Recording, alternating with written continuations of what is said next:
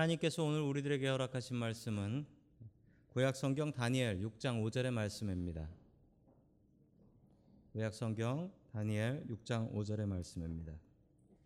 그들이 이르되 이 다니엘은 그 하나님의 율법에서 근거를 찾지 못하면 그를 고발할 수 없으리라 하고 아멘. 하나님께서 우리와 함께 하시며 말씀 주심을 감사드립니다. 아멘. 자, 우리 옆에 계신 분들과 인사 나누겠습니다. 반갑습니다. 인사해 주시죠. 처음 미국 이민이 시작된 것은 1903년이었습니다. 1903년에 102명의 한국 분들이 인천 내리 감리교회를 다니시던 분들이셨어요. 이분이 하와이에 첫 이민을 오시게 되셨는데 그때 사탕수수 농장으로 이렇게 이민들을 오셨습니다. 화면을 보시면 그때 이민자들의 모습을 보실 수가 있습니다. 한국 옷을 입은 분도 계시고 또 애들은 미국 옷을 입고 있는 모습입니다. 이분들이 이렇게 이민을 오게 된 이유가 뭔가 살펴보니까 이런 소문이 있었답니다. 뭐냐면 포와에 가면 포와가 뭔지 아시는 분 계신가요? 포와는 하와이를 한자로 쓴 겁니다. 하와이를 포와 이렇게 했어요.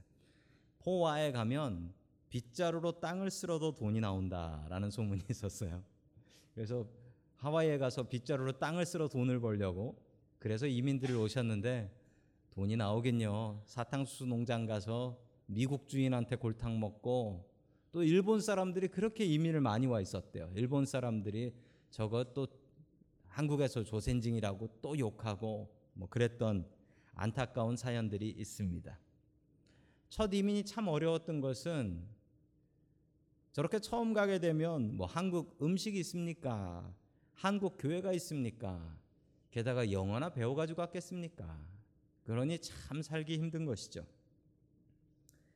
이민 생활은 참 어렵습니다. 처음 이민 가면 더 어려운데 오늘 성경 말씀에 참 안타까운 사람 하나가 나옵니다. 그 사람이 바로 다니엘입니다. 다니엘은 이민을 갔습니다. 그것도 어렸을 적에 소년 때 갔다라고 하는데 가족들이 같이 간 것도 아니고 혼자 끌려간 거예요. 바벨론에 느부갓네살이라는 왕이 있었습니다. 이 왕이 이집트하고 싸워요. 이집트하고 가서 싸우고 돌아오는 길에 이스라엘에서 포로를 잡아갑니다. 이게 1차 포로, 첫 번째 포로인데 그 중에 다니엘이 있었습니다. 그런데 여러분들도 아시는 것처럼 이 소년 다니엘은 포로로 붙잡혀 가서 엄청나게 성공을 하지 않습니까? 높은 자리까지 올라가지요. 어쩌면 우리 이민자들의 꿈인 것 같습니다. 미국 사회에 와서 어떻게 하면 조금 더 우리의 자녀들이 조금 더 잘 될 수 있을까? 성공할 수 있을까라는 고민을 갖고 삽니다. 여러분 그 대답의 답은 무엇일까요? 여러분 그 질문의 답을 같이 찾아보길 원합니다. 첫 번째 하나님께서 우리들에게 주시는 말씀은 하나님을 최우선으로 여기라라는 말씀입니다. 하나님을 최우선으로 여기라. 어느 날 갑자기 남편이 이런 고민이 들었습니다. 내 아내가 나를 얼마나 생각하고 있을까? 나를 최우선으로 생각하고 있을까? 나는 넘버 몇쯤 될까? 라는 생각으로 하실 수 있는 게 있는데 뭐지요? 아내 전화기에 1번을 길게 눌러보는 겁니다. 그래서 1번을 길게 눌렀을 때 떠오르는 이름과 번호가 그 가장 넘버 원인 거죠. 넘버 원이에요. 그래서 이 남편이 아내 전화를 가져와서 몰래 1번을 길게 눌렀습니다. 그랬더니 1번에 자기 번호가 뜨는 거예요. 너무 기뻤습니다. 너무 기뻤는데 이름에 이름이 써져 있지 않고 이렇게 써져 있더래요. 그래서 저게 뭘까 하다가 이게 욕이구나 18놈이라는 욕이구나 그래가지고 아내를 불러가지고 이 도대체 이게 뭐냐고 나를 1번으로 넣은 건 좋은데 이게 뭐냐고 따졌더니만 아내가 이렇게 얘기했습니다 어 서방님이라고 하더래 여러분 다른 생각하신 분들은 회개하시기 바랍니다 오늘 집에 가셔서 아내와 남편의 전화를 뒤져보지 마십시오 거기 분명히 그 비밀번호 락 걸려 있으면 거의 100%입니다. 여러분 절대 열지 마세요. 자, 우리 다니엘 6장 1절의 말씀 같이 봅니다. 시작. 다리우스는 자신의 뜻대로 나라 안에 지방장관 120명을 세워서 나를 다스리게 하였다. 아멘. 자, 다리우스는 메대 왕입니다. 잘 보셔야 될 게 여러분 바벨론이라는 나라가 있었죠. 이 나라가 이스라엘을 멸망시켰는데 이 나라 다음에 메대라는 조그마한 나라가 잠시 있었어요. 그리고 페르시아라는 나라로 넘어갑니다. 다니엘은 이 세 나라를 모두 다 섬겼고 이 세 나라에서 모두 다 높은 곳까지 올라갈 수 있었습니다. 이 다리우스가 메대 왕이 되어서 이 나라를 새롭게 하고 싶었습니다. 그래서 어떻게 했냐면 이 나라를 120개의 지방으로 섹터로 나누기 시작했고 그리고 그 120개를 그룹을 3개를 만들어서 그 3개 그룹의 리더를 세웠습니다. 리더를 세웠는데 그 중에 하나가 다니엘이었다라고 성경은 이야기를 하고 있습니다. 자, 우리 다니엘 6장 3절의 말씀 계속해서 봅니다. 시작. 그런데 다니엘이 다른 정승들이나 지방 장관들보다 더 우수하였으므로 왕이 그 나라의 통치자로 임명하고자 하였다. 아멘. 참 별난 일입니다. 다니엘이 소년 때 포로로 붙잡혀 갔다라고 하는데 더 잘했다라는 거예요. 다른 사람들보다. 여러분 소년 때 붙잡혀 갔으면 우리 이민자들은 이렇게 얘기하죠. 소년 때 왔어? 그럼 몇 세? 1.5세라고 하죠. 1.5세입니다. 여러분 1.5세는 장점과 단점이 있습니다. 그 1세들은 1.5세를 부러워합니다. 근데 1.5세들은 또 이런 얘기를 해요. 우리는 한국 사람 같지도 않고 미국 사람 같지도 않아요. 그런 또 안타까움을 얘기해요. 왜냐면 언어가 한국말을 아주 잘하는 것도 아니고 영어를 아주 잘하는 것도 아니다. 이런 어려움을 이야기하시는 분들을 전 많이 만나봤습니다. 여러분 그러면 다니엘이 소년 때였으면 1.5세인데 그의 말이 완전하지 않을 텐데 어떻게 이렇게 잘하고 잘 될 수 있었을까요? 그 비결은 바로 하나님이었습니다. 하나님께서 그를 도와주셨기 때문에 그가 이렇게 잘 될 수 있었던 것이죠. 이렇게 잘 되는 잘 되자 옆에 적들이 생겨서 다니엘을 모함하기 시작했습니다. 어떻게 하면 넘어뜨릴까 생각하게 된 것이죠. 자, 그런데 아무리 찾아봐도 다니엘한테는 잘못하는 게 없었다라고 합니다. 여러분 정말 쉬운 일 아니죠. 사람이 털어서 먼지 안 나는 사람 어딨냐라고 합니다. 분명히 찾아보면 나올 텐데 다니엘은 아무리 찾아봐도 잘못하는 게 없더라는 겁니다. 딱 한 가지를 찾았습니다. 그게 바로 5절 말씀입니다. 같이 봅니다. 시작. 그래서 그들은 서로 말하였다. 다니엘이라는 자는 그가 믿는 신의 법을 문제 삼지 않고는 고발할 근거를 찾을 수 없다. 아멘. 딱 하나가 문제였는데 저저 하나님 믿는 거 말고는 아무것도 문제가 없다. 그런데 여러분 하나님 믿는 게 문제가 안 됩니다. 왜냐하면 그 사회는 여러 종교가 있는 사회였어요. 여러 민족이 각자 자기의 신을 섬기는 그런 사회였습니다. 그러니 문제될 게 없어요. 문제될 게 없어요. 그런데 다니엘이 왕보다 하나님을 더욱더 사랑한다면 왕의 명령을 어기고 하나님을 따른다면 그건 분명히 문제가 될 수 있는 일입니다. 그건 분명히 문제가 될 일이에요. 자, 그러자 적들은 이것을 문제를 삼기로 합니다. 그래서 그들이 짜낸 꾀가 이것입니다. 우리 다니엘서 6장 7절의 말씀 같이 봅니다. 시작. 이 나라 정승들과 대신들과 지방 장관들과 고문관들과 총독 모두 의논한 바가 있습니다. 임금님의 법을 한 가지만 말씀드려서 금령으로 내려주시도록 요청하기로 하였습니다. 그 법은 앞으로 30일 동안에 임금님 말고 다른 신이나 사람 무엇을 간구하는 사람은 누구든지 사자굴에 집어넣기로 한다는 것입니다. 아멘. 그 당시 메데라는 나라는 문제가 있었는데 그 바벨론 때부터 있었던 문제입니다. 이 바벨론이 다른 나라를 가서 공격을 해서 그 나라를 차지합니다. 자, 그러고 나면 바벨론이 하는 일은 거기서 좀 힘있고 능력있고 잘 살고 똑똑한 사람들을 포로로 잡아옵니다. 다니엘 같이. 그럼 그 사람들이 이 바벨론이라는 나라 그리고 그 뒤에 있는 메데라는 나라 그 나라에서 그냥 사는 거예요. 문제는 그 사람들은 민족도 다르고 언어도 다르고 종교도 달라요. 같은 게 하나도 없어요. 이게 고민이었는데 스스로 와서 신하들이 하는 얘기가 이걸 해결할 수 있는 방법이 있다는 겁니다. 왕이 신이 된다면, 왕을 경배하게 된다면, 그럼 우리는 하나가 될 수 있습니다. 라는 기가 막힌 방법을 가져온 거예요. 왕이 이 얘기를 들으니까 기분이 좋았겠죠. 나를 왕으로 30일 동안 섬겨준다고 하니까 좀 더 오래 하지 왜 30일이냐 그랬을 거예요. 30일 동안 왕을 하나님으로 섬긴다라고 하니까 기분 좋았을 것입니다. 그래서 그 명령에다가 사인 도장 찍고 그래서 이 명령이 실행되게 하지요. 이렇게 하면 분명히 다니엘은 걸릴 거라고 확신했기 때문입니다. 적들이 확신했어요. 다니엘은 그래도 절대로 왕한테 절 안 한다. 왕한테 절대 절 안 한다. 왜냐하면 저 다니엘은 하나님만 섬기는 사람이기 때문에 그렇다라는 것이죠. 여러분 다니엘은 절하지 않았습니다. 다니엘이 왜 왕한테 절을 하지 않았을까요? 다니엘의 마음속에는 하나님이 가장 높으시다라는 생각이 있었기 때문입니다. 하나님이 가장 높으시기 때문에 하나님 외에 다른 것에는 절할 수 없다라는 생각이 있었던 것이죠. 여러분 바뀌는 것은 진짜 중요한 것이 아닙니다. 바뀌는 것은 정말 중요한 게 아니에요. 안 바뀌는 게 진짜 중요한 거예요. 여러분 왕이 바뀝니까? 왕 바뀌죠. 나라가 바뀝니까? 나라도 바뀌지요.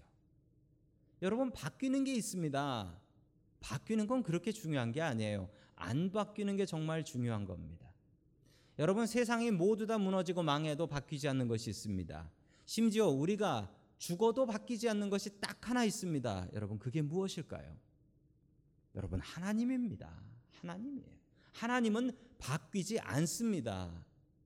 그러므로 여러분 우리의 삶에서 정말 중요하고 가장 중요하게 생각해야 될 것은 무엇입니까?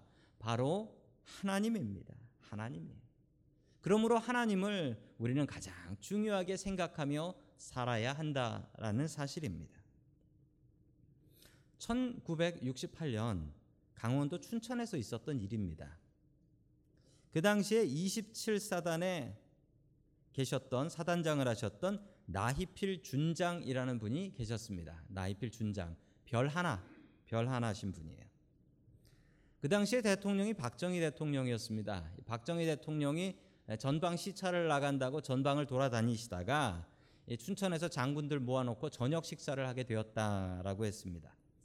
저녁 식사를 하는데 당연히 뭐 군인들이 저녁 식사하면 술을 한 잔씩들 하지요. 대통령이 대통령이 박정희 대통령이 이 나희필 준장에게 별 하나에게 술을 한 잔 줬습니다. 그런데 이분이 교회 다니시는 분이고 장로님이시고 아주 덕실한 기독교인이세요. 이분이 이렇게 얘기했습니다. 각하, 저는 교회 다녀서 술 못 마십니다 라고 했대요. 여러분 박정희 대통령한테 어떻게 이렇게 해요? 그러자 박정희 대통령 얼굴색이 확 바뀌어 버리더래요. 얼굴이 빨개지더래요. 그래서 옆에 있었던 국방부 장관이 그 잔을 받아가지고 나 장군은 술 못 마시니 내가 마시겠습니다 하고 자기가 마셔 버리더랍니다. 뭐 그랬는데 분위기는 다 이상해져 버린 거예요. 박정희 대통령이 나가면서 나 장군한테 딱 한마디 하더랍니다. 뭐라고 했냐면 임자, 임자는 진짜 예수쟁이구만. 그러면서 나가더래요. 그러면서 나가더래요. 나가고 나서 국방부 장관이 와가지고 넌 잘렸다. 대통령이 준 걸 안 먹어? 네가 예수쟁이면 다야. 넌 잘렸으니까 짐 싸라 그러더래요. 밤새 걱정을 했는데 걱정을 하면서도 마음에 드는 생각이 대통령은 바뀌고 나라는 바뀌어도 하나님은 안 바뀌어. 이 마음이 속에 들더래요. 평안한 마음이 있어서 그 다음 날 출근을 했답니다. 출근을 이제 마지막 출근이다라고 했더니 정말 국방부에서 공문이 내려왔대요. 보니까 자기가 별 두 개로 진급했다는 공문이 내려, 명령이 내려왔더래요. 이분이 평생 동안 군대에서 전도하려고 애쓰시고 그리고 세문안 교회 장로로 섬기셨고 마지막에 돌아가실 때 자기 전 재산을 장애인 복지에 써달라고 다 다 줘버리고 그러고 돌아가셨어요. 저는 이분의 생각이 참 맞다라고 생각합니다. 왕은 바뀌고 나라는 바뀌어도 하나님은 안 바뀐다. 오히려 박정희 대통령이 이분을 귀하게 본 게 대통령도 저렇게 무서워하지 않고 자신의 신념대로 사는 사람이라면 믿을 수 있겠다. 그래서 더 맡겼대요.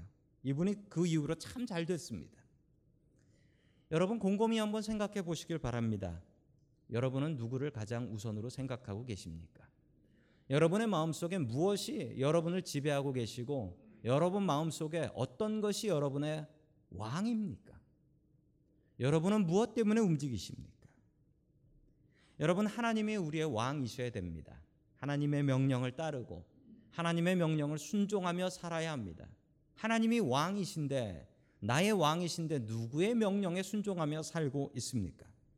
하나님께서 여러분들에게 순종할 마음 주실 때 여러분들은 핑계대고 하나님 나 좀 이해해 주세요라고 이야기하고 계시진 않습니까? 다니엘이 성공했던 비결, 이민 와서 성공했던 가장 큰 비결은 하나님이 나의 왕이다. 나의 최우선이다. 하나님을 나의 가장 우선으로 생각하는 저와 여러분들 될 수 있기를 주님의 이름으로 간절히 축원합니다. 아멘. 두 번째 하나님께서 우리들에게 주시는 말씀은 기도의 습관을 가지라라는 말씀입니다. 다니엘이 이민 생활하면서 성공할 수 있었던 가장 큰 비결은 기도하는 습관을 가졌다라는 것입니다. 제가 한국 TV를 거의 안 봐요. 거의 안 보는데 요즘 딱 하나 보는 게 생겼습니다. 뭐냐면 어, 백종원의 푸드 트럭 봅니다. 백종원의 푸드 트럭. 왜 보냐면 제가 대학 다닐 때 저희 과 선배였어요. 그때는 요리 잘하는지 몰랐는데 요리 참 잘하시더라고요. 이 프로그램이 어떤 프로그램이냐면 어, 푸드 트럭을 한국에서 하시는 분 중에 망하는 분들을 모아요. 망하는 분들을 모아서 왜 망하는지를 찾아서 잘 되게 바꿔주는 거예요. 기가 막히게 잘 바꿔줘요. 그런데 재밌는 사실은 망하는 푸드트럭 사장님은 망하는 습관이 있어요. 잘 되는 사장님은 잘 되는 습관이 있어요. 어떤 분의 예를 들어보자면 그분은 장사가 안 되면 손님이 없으면 어떻게 하냐면 저 푸드트럭 안에 앉아가지고 우아하게 책을 봐요. 책을 봐요. 그러자 저 백종원 선생님이 호통을 치면서 아니 손님 없다고 책 보고 있는 사장이 어딨냐고 그러면서 손님이 없으면 지나갈 손님들 지나갈 때 바쁜 척이라도 하고 안 그러면 길에다가 냄새라도 나게 선풍기로 냄새라도 풍기래. 냄새라도. 그러면 사람들이 그 냄새라도 맡고 와서 관심을 가질 거 아니냐. 냄새 몇 번 맡아본 사람은 와서 사 먹는다. 그러는 거예요. 그런 지적을 하면 주인들이 잘 안 고치려고 그래요. 그런데 끝내 고치면 장사가 되더라고요. 여러분 잘 되는 사람한테는 잘 되는 습관이 있습니다. 성공하는 사람한테는 일곱 가지 습관이 있다라는 책도 있죠. 공부 잘하는 학생들한테는 공부 잘하는 머리가 있는 게 아니라 공부 잘하는 습관이 있더라고요. 머리 좋은 애가 공부 잘하는 게 아니고 습관 좋은 애가 공부를 잘하더라고요. 그건 정말 사실입니다. 머리 좋은 애들은 사기친대요. 공부는 습관으로 하는 겁니다. 여러분 운동 잘하는 사람들이 하는 얘기가 있습니다. 운동을 잘하는 사람은 습관이 좋대요. 운동 잘하는 습관이 있다라는 거예요. 장사 잘 되는 가게는 장사 잘 되는 습관이 있답니다. 그런데 안 되는 가게는 안 되는 습관이 있대요. 여러분 다니엘에게는 어떤 습관이 있었을까요? 우리 다니엘 6장 10절의 말씀을 같이 봅니다. 시작. 다니엘은 또 알고도 자기 집으로 돌아가서 다락방으로 올라갔다. 그 다락방은 예루살렘 쪽으로 창문이 나 있었다. 그는 늘 하듯이 하루에 세 번씩 그의 하나님께 무릎을 꿇고 기도하며 감사를 드렸다. 아멘. 여러분 정말 중요한 것은 우리에게 습관이 되는 것입니다. 습관이 되는 게 너무나 중요해요. 사람이 습관을 만들어요. 그렇죠? 사람이 습관을 만들어. 그런데 정말 놀라운 사실은 일단 나에게 습관이 되면 그 다음부터는 내가 습관을 만드는 게 아니라 습관이 나를 만듭니다. 그렇죠? 제가 다리를 떨어요 공부할 때 다리를 떤다면 처음에 제가 긴장했던 건데 끝내는 계속 떨어가지고 사람들이 저 다리 뜨는 애라고 합니다. 다리 떠는 애. 습관은 내가 만들지만 좀 지나면 습관이 나를 만들어요. 여러분 중요한 것은 좋은 습관을 갖는 것입니다. 좋은 습관을 갖는 거예요. 저희 아들이 요즘 태권도를 배우고 있습니다. 막내가 태권도를 배우고 있는데 처음에 시합을 나가가지고 왕창 맞고 왔습니다. 어떤 학생한테 왕창 맞고 왔습니다. 복수를 한다고 열심히 연습을 하더라고요. 열심히 연습하는데 정말 놀랐습니다. 너무 열심히 연습해서 밤에 벽하고 대련을 해요. 벽이 뽕뽕 소리가 나서 왜 그런가 봤더니 밤새 벽하고 연습을 하고 있더라고요. 아, 요번엔 가서 이기고 왔습니다. 여러분 그게 습관의 힘입니다. 여러분 습관이 돼야 됩니다. 기도하는 게 습관이 돼야 돼요. 다니엘은 기도하는 습관이 있었다라고 합니다. 여러분 어떤 습관입니까? 화면 보시면 하루에 세 번. 어떻게? 예루살렘 쪽으로 창문을 열고 예루살렘 망한 내 나라 예루살렘을 향해서 창문을 열고 기도했다. 여러분 1903년에 이민자들이 이 샌프란시스코 땅에 처음 발을 디디고 교회 짓고 나서 우리 조선 쪽으로 창문을 열고 기도하며 조선의 독립을 위해서 기도하고 헌금했다라고 합니다. 이게 나라 잃은 백성들의 마음이에요. 하루에 세 번씩 하나님 앞에 무릎을 꿇고 하나님 앞에 기도했다라고 이야기를 합니다. 여러분 이 사실을 적들이 너무 잘 알고 있어요. 다니엘이 이렇게 기도하는 걸 너무 잘 알고 있기 때문에 이상한 법을 만들어서 왕한테만 절을 해야 된다라고 해서 이제 다니엘을 잡아 드릴 겁니다. 다니엘은 그 사실을 너무나 잘 알고 있었습니다. 그런데 다니엘은 절대로 타협하지 않았습니다. 여러분 30일만 기도를 안 하면 돼요. 30일을 기도 안 하면 돼요. 여러분은 마음속으로 생각하시기에 30일 기도 안 하는 게 쉽다. 차라리 하는 게 어렵다라고 생각하시는 분도 계실 거예요. 여러분 그러나 다니엘은 그렇지 않았습니다. 그리고 창문을 닫고 기도하면 돼요. 문 닫고 자기 집 안에서 기도하는데 그게 걸립니까? 안 걸리지. 세 번 기도 안 하고 두 번만 하면 됩니다. 아침에 일어나서 잠깐 밤에 잠자기 전에 잠깐 이렇게 하면 절대 안 걸려요. 무릎을 안 꿇고 기도하면 됩니다. 책상에 앉아서 딴 일하는 것 같이 하면서 눈 감고 있으면 그게 기도하는 건지 어떻게 합니까? 여러분 그런데 다니엘은 그렇게 하지 않았습니다. 그 이유가 뭘까요? 습관이니까. 습관은 자기가 컨트롤할 수 없는 게 습관이에요. 여러분 기도는 습관이 되어야 됩니다. 습관적으로 기도해야 돼요. 여러분 습관적으로 기도해야 되는데 그 이유가 뭘까요? 여러분 습관이 되면 참 좋은 점이 있습니다. 습관이 되면 내가 멈출 수가 없어요. 운동 선수들이 야구 선수가 배트 휘두르는 연습을 계속합니다. 여러분 그 선수들이 배트 휘두를 때 생각하고 휘두를까요? 생각 안 하고 휘두를까요? 프로는 생각 안 하고 휘두릅니다. 아마추어는 생각하고 휘두르고 프로는 생각 안 하고 휘두릅니다. 그냥 공이 오면 하는 거예요. 그래서 잘하는 선수들은 큰 게임, 빅 게임에서 실수 안 하고 홈런 칩니다.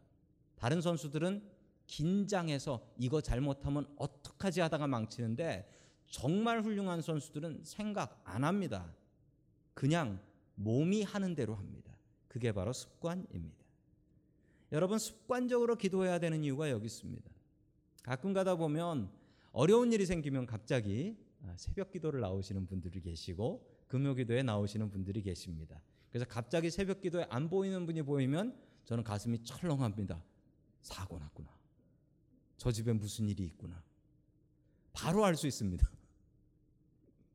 자, 그런데 그렇게 나와서 기도하시는 분들의 또 공통적인 특징이 있습니다. 몇 마디 하고 나면 기도를 못 해요. 왜냐하면 내 기도 제목 그거 얘기하고 나면 할 말이 없는 거예요, 그냥. 왜 그렇죠? 습관이 안 돼서 그래요. 습관이 안 돼서 그래요. 기도하는 습관이 있어야 기도할 수 있습니다. 여러분 정말 괴롭고 힘겨운 일이 있을 때 교회 나와서 기도할 수 있는 사람은 기도의 습관과 훈련이 된 사람입니다. 그 사람은 앉아서 기도할 수 있는데 그 훈련이 안돼 있고 습관이 없는 사람은 아무리 힘든 일이 있어도 기도할 수가 없습니다. 여러분 다니엘은 계속해서 기도할 때 어떻게 기도했냐면 무릎 꿇고 기도하며 감사를 드렸다라고 합니다. 여러분 감사를 드릴 수 있는 상황입니까? 이거 내가 하나님 믿다가 큰 코 다치고 죽게 생겼는데 이게 감사할 일인가요? 감사할 일이 아니지 않습니까? 그런데 감사합니다. 그 비결이 뭘까요? 여러분 감사를 하면 문제를 해결할 수 있어요. 그런데 불평을 하면 해결할 수가 없습니다. 여러분 운전하시죠? 운전하면서 오다가 갑자기 위험한 일을 당하거나 갑자기 다른 차가 끼어들거나 그러면 어떻게 합니까?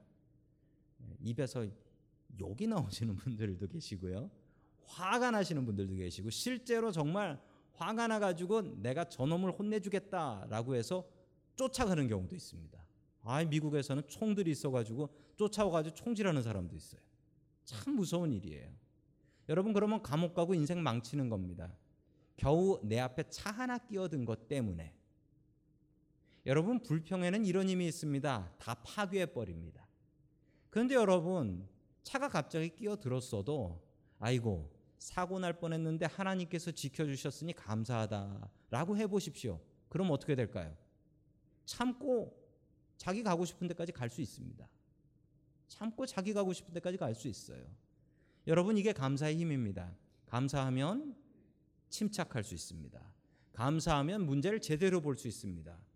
감사하면 살 수 있어요. 그런데 불평하면 아주 작은 일 때문에 싸움 나서 죽이고 죽습니다. 여러분 다니엘이 감사했어요. 그랬기 때문에 침착할 수 있었고 그 어려운 상황 가운데 이기고 살아서 돌아올 수 있었던 것입니다. 여러분들 삶 속에 늘 감사가 넘쳐날 수 있기를 간절히 축원합니다. 아멘. 1887년 미국 뉴멕시코에 있는 샌안토니오에서 있었던 일입니다. 그 당시에 샌안토니오는 뉴멕시코에 있었습니다. 어떤 남자아이가 태어났습니다. 근데 그 집 가난했어요. 가난해 가지고 그 아버지가 장사를 시작했는데 그때 이제 자동차라는 게 처음 나오기 시작했습니다. 그래서 이 아버지가 새로 시작한 사업이 뭐냐면 그 시골 완전 시골 가게도 없는 시골 거기에 필요한 물건들을 사가지고 그 트럭에 싣고 가서 그 물건을 팔고 나오는 겁니다. 그러면 돈이 되겠죠. 왜냐면 가게가 없으니까 이 장사를 시작한 거예요. 그래서 아버지하고 그 아들이 같이 따라다녔습니다. 자 장사를 하는데 문제가 뭐냐면 아주 시골에 들어가면 물건을 팔 수 있어요. 뭐 호텔이 있고 이런 데를 가면 물건을 못 팔아요. 거긴 가게가 있거든요. 가게 없는 시골에 가면 물건을 팔 수는 있는데 잠잘 데가 없어요. 그래서 그 동네 사람들한테 뭐 헛간이라도 빌려주세요. 그러면 창고에서도 잠도 자고 뭐 이러다가 길에서도 자고 이것도 저것도 안 되면 차에서도 자고 어느 추운 겨울날 아이하고 아버지가 잠을 자게 되었습니다. 길에서 이불 피고 자게 됐대요. 자, 그런데 아버지가 이렇게 물었습니다. 아들한테 춥지라고 물어보니까 아들이 그러더래요. 추워요. 라고 하더래. 추워요. 그런데 참을만 해요. 아버지가 다시 얘기했습니다. 조금만 더 참아라. 조금만 더 고생하면 좋은 날 올 거야. 우리 부자 될 거야. 라고 얘기했습니다. 그러자 아들이 이런 얘기했습니다. 아빠, 나 소원이 있는데요. 난 소원이 뭐냐면 우리 같은 사람들 잘 수 있는 호텔이 미국에 참 많았으면 좋겠어요. 우리 같은 사람들이 잘 수 있게. 그러자 아버지가 얘기했습니다. 그럼 우리 밤마다 그 기도를 하자. 우리 밤마다 우리 같은 사람들 잘 수 있는 호텔을 짓게 해주세요. 미국 전국에다가 호텔 짓게 해주세요. 이렇게 기도를 하자라고 했습니다. 이 아이는 아버지와 장사를 다니면서 계속 이 기도를 했죠. 그리고 이 아이가 커서 사업을 해서 돈을 벌었습니다. 1924년 달라스에 드디어 호텔을 하나 지었어요. 호텔을 하나 짓고 자기 이름, 자기 last name으로 그 호텔의 이름을 정했습니다. 그 last name이 바로 힐튼입니다. 힐튼. 밤마다 아버지하고 했던 그 기도, 그 습관적으로 했던 그 기도가 응답이 되어서 저분이 페리스 힐튼의 증조 할아버지 되십니다. 그 기도가 응답이 되어서 전 세계 호텔 체인을 지은 그런 사람이 되지 않았습니까? 여러분 습관적인 기도는 이런 힘이 있습니다. 다니엘을 잡은 적들은 다니엘을 잡아와서 사자굴에다 던져 넣었습니다. 여러분 그런데 사자굴 안에서 놀라운 일이 벌어집니다. 사자굴에 사자들이 배가 고픈데 배가 고픈데도 절대로 다니엘을 잡아먹지 않았다. 아마 사자들이 다이어트를 하고 있었나 봅니다. 입맛이 까다로운 사자들이 나는 저 유대인은 먹지 않겠다.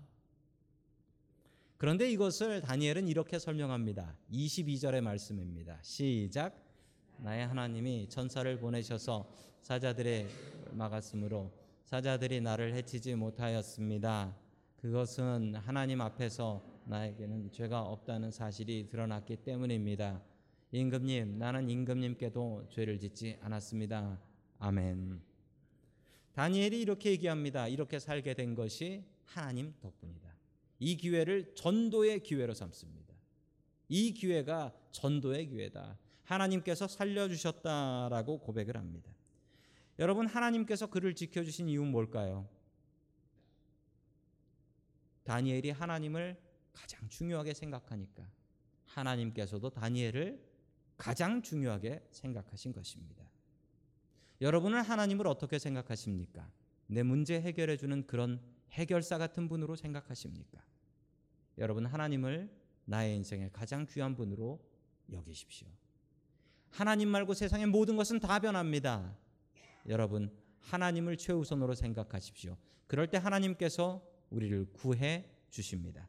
하나님을 최우선으로 생각하고 우리의 삶 속에 기도의 습관을 갖고 살아가는 저와 여러분들이 될 수 있기를 주님의 이름으로 간절히 축원합니다. 아멘.